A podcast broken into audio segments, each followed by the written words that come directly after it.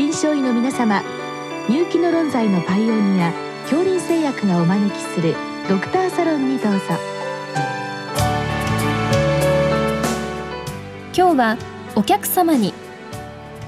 東京学芸大学大学院教育学研究科教授藤野博さんもお招きしております。サロンドクターは青い会柏田中病院糖尿病センター長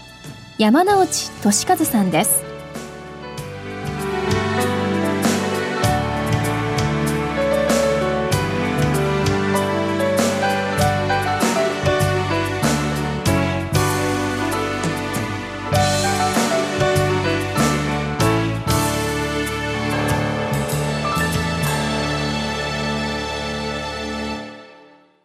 藤野先生、よろしくお願いいたします。はい、あの藤野です。どうぞよろしくお願いいたします。今日のあのご質問、コミュニケーション障害に関してですが、まあ、最近コミュ障とかアスペ、これアスペルガー症候群ですね。はい、こういった単語がまあ、非常にカジュアルに使われていて、自分がそうであると思い込んでいるケースも少なくありません。はい、ということなので、まあ、この辺りの違いについて教えてくださいという、これ神奈川県の先生からのご質問です。先生は本当にこのコミュ障という言葉ですね我々もよく耳に馴染むぐらいになっておりますけどこれと医学的な診断ですね。これがごっちゃになると非常に影響も大きいと思いますので今日はその辺りに関して教えていただきたいわけですけれどもまずこのいわゆる俗入コミュ障ですね。これとの違いといったあたりから教えていただけますか？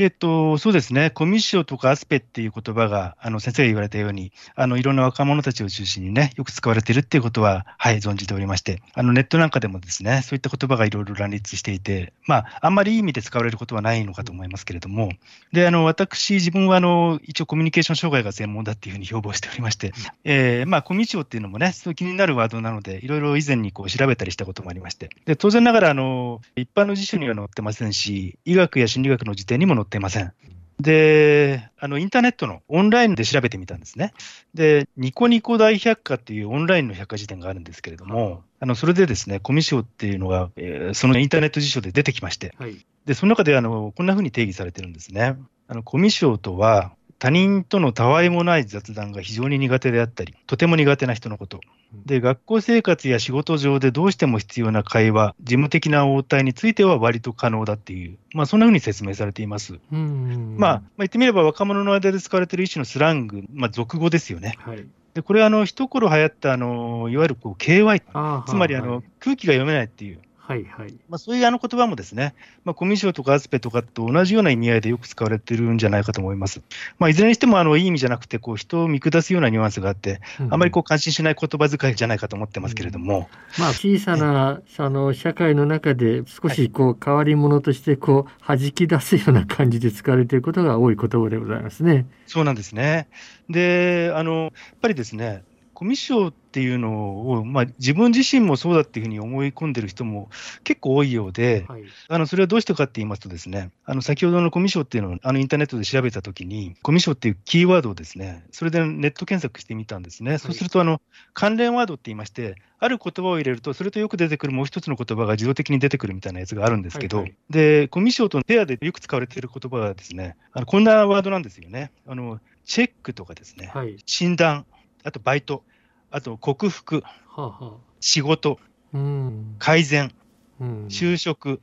就活、あと直すとか、直し方とか。やっぱりこういうのを見ますと、やっぱり自分があのコミュ障なんじゃないかっていうふうに悩んで、うん、まあ、特にあのアルバイトとかですね、就活などに不安を抱えたりして、うん、あるいはあの苦戦したりしてですね、まあ、そのお医者さんにちょっと行ってみようかななんて、そういった悩みを持ってる人も多そうだなっていうことがあの分かったんです、うん、意外にだからそういうことに悩みを抱えてる人も意外に多いんじゃないかなって感じた次第なんです。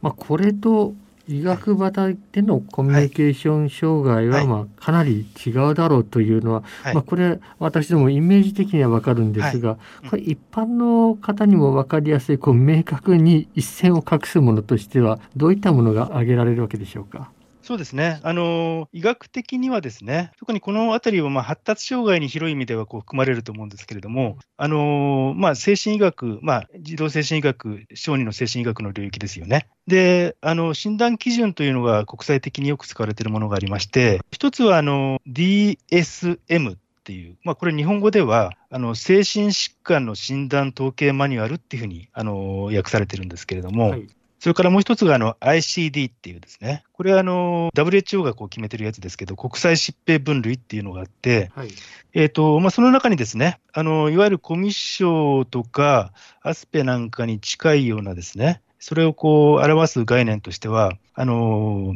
まあ、あのコミュニケーション障害とかですね、うんえー、あとアスペルガー症候群というのがその中に診断名として入っています。えー、ただ、アスペルガー症候群に関しましては、はい、最近あんまりそういう名前は使われないようになっていまして、はあ、最近のあの考え方ですと、自閉スペクトラム症っていうふうに言うんですけれども、はあ、あるいはなんか略してあの ASD とかっていうふうにあの呼ばれるんですけれども、はい、あの以前はですね、自閉症とアスペルガー症候群っていうのは、まあ、あの大きなくくりでは近いんだけれども、ちょっと別々なものとしてこう定義されていたんですね。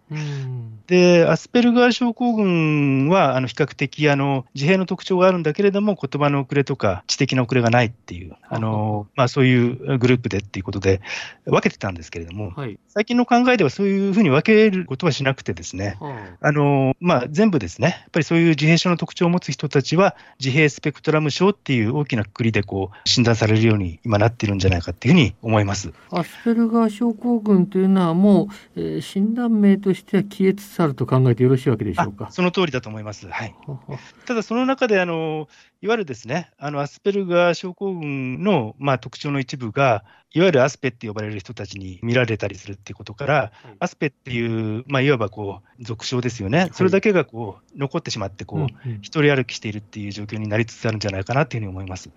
あのアスペルガー症候群、これは俗説にかなりコントロールされてしまいますけれども、はい、まあ、なんとなくあの攻撃性が強いとかですね、こういう性格の悪いイメージ、ただし頭がいいよっていうような感じのですね、こういったイメージなんですが、こういった方もそのコミュニケーション障害として捉えられるということですか？あそうですね。あの一つはあのまず頭がいいっていうイメージなんですけれども、あのやっぱりその診断の中でね、言葉の遅れがないとかっていう、まあ、知的な遅れとか言葉の遅れがありませんので、そうすると相対的にはやっぱり知的にはこう高いグループが際立ってしまうわけですよね。なので、あのまあ、そういったイメージが一つはあるんじゃないかと思います。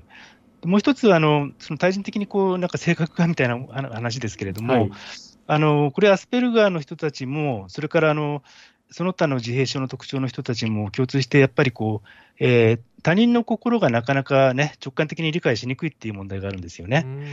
あの、相手の立場に立てないとかですね、相手の視点に立てないってことがありまして、あの、自分がこう言ったら相手はどう思うかなってことを想像しながらコミュニケーションがしにくいってことがあります。ですので、こう悪意はないんだけど、ちょっと人が嫌がることを言ってしまったりとか、あの、そういうことがたびたびあるものですから、性格が悪いっていうふうに思われてしまうんじゃないかと思うんですね。なるほど。それは性格の問題ではなくて、やっぱりそういう障害の特徴から来てる問題だっていうふうに考えられると思います。まあ、いわゆる空気が読めないという、そういう感じのイメージですが。はい、まさに、あそうかと思いますね。ねただ、これはあくまでも、まあ、俗名といいますかね、はい、俗称の方で、これ、プラスですね、まあ、実際医学的となりますと、あの、何が加わるのかといったあたりはいかがなんでしょうか？あそうですね。先ほどあの名前を出しました DSM 今、あの5って言いまして、第5版なんですけれども、えーと、ここに診断基準がありまして、はい、で大きく2つの特徴があります。で1つはあの、複数の状況で社会的コミュニケーションおよび対人的相互反応における持続的な欠陥、まあ、欠陥という言葉が使われてますけど、はい、あの要するに人との関わり合いの障害っていうことですよね、あの特徴の1つ。もう1つがあの、行動興味または活動の限定された反復的な様式、いわゆるこう非常にこだわりが強い。切り替えが難しくてこだわりが強いっていう、でこの2つの特徴は必ず必須で、両方がはっきり見られないと、そういう診断はつかないんですね。で、それからもう一つがですね、そういった症状は発達早期に存在していなければならないということなので、赤ちゃんの時からの発達をね、やはりこう、ちゃんと事細かく調べて、えー、何歳ぐらいにどういう特徴があったかっていうことですよね。やっぱりそういうことも含めて診断がなされるようです。で、まあそういったことがですね、さらにもう一つは、あの、いろんなですね、あの、社会的、職業的、または他の重要な領域における現在の機能に臨床的に意味のある障害を引き起こしているか。要するにこう日常生活に支障があるぐらいそういった特徴が強いかどうかってことですよね。で、そういったことをあの全てですね、いろんなこう客観的な診断ツールなんかも用いまして、えー、最後は総合的に臨床的な判断によって、えー、ドクターが診断するっていう形になるかと思います。で、そうすると、あの先ほどのあの、まあ、コミッションとかアスペとかっていうのは、まあ、その確かにその一部は自閉症のですね、自閉スペクトラムの特徴を持つかもしれませんけど、その診断基準と全く一致してるわけじゃないと思うんですね。うん、あともう一つ、あのちょっとあの申し添えたいことなんですけれども、はい、あのコミュ障っていうのが、これあの、コミュニケーション障害の略だと思うんですけれども、はいはいあの医学的にあのコミュニケーション障害っていう、これ DSM なんかですと、コミュニケーション障群とかコミュニケーション障害群っていう一つのこう大きなくくりがありまして、はいまあ、いわゆる医学的にコミュニケーション障害っていう場合とですね、あの若者たちがコミュ障っていうのは、まあ、ちょっと一致しないんじゃないかと思うんですね。でというのはあの、コミュニケーション障害っていう医学的な診断概念の中ですと、まあ、言葉の遅れですとか、はい、あのまあ、発音の障害ですとかね、はあ、あと、喫音症とかこう話し方の問題なんかも入ってくるんですよね。で、先ほどのコミュ障っていうのはどっちかというと、アスペとか KY なんかと近くて、自閉症の特徴を強調しているようなものだと思うんですけど、やっぱりあのちょっとね、食い違ってると思うんですね。なるほど。ですので、コミュ障イコール医学的なコミュニケーション障害とあの同一視するのはちょっとあの違うかなっていうふうに思っております。まあ、まとめますと、一つは、まあ、はい、独特のこだわりのような行動の反復があるということと、はい、まあ、発達、まあ、小児期から少しそういったものがあるということ、はい、まあ、それから言語系ですね。言語系のシステムで、まあ、適切な言葉が出てきにくいような、まあ、何かそういったものがあると。まあ、そういったあたりで、いわゆる俗称とは切り離されると考えてよろしいわけでしょうね。はい、あのその通りかと思います。どうも先生、今日はありがとうございました。どうもありがとうございます。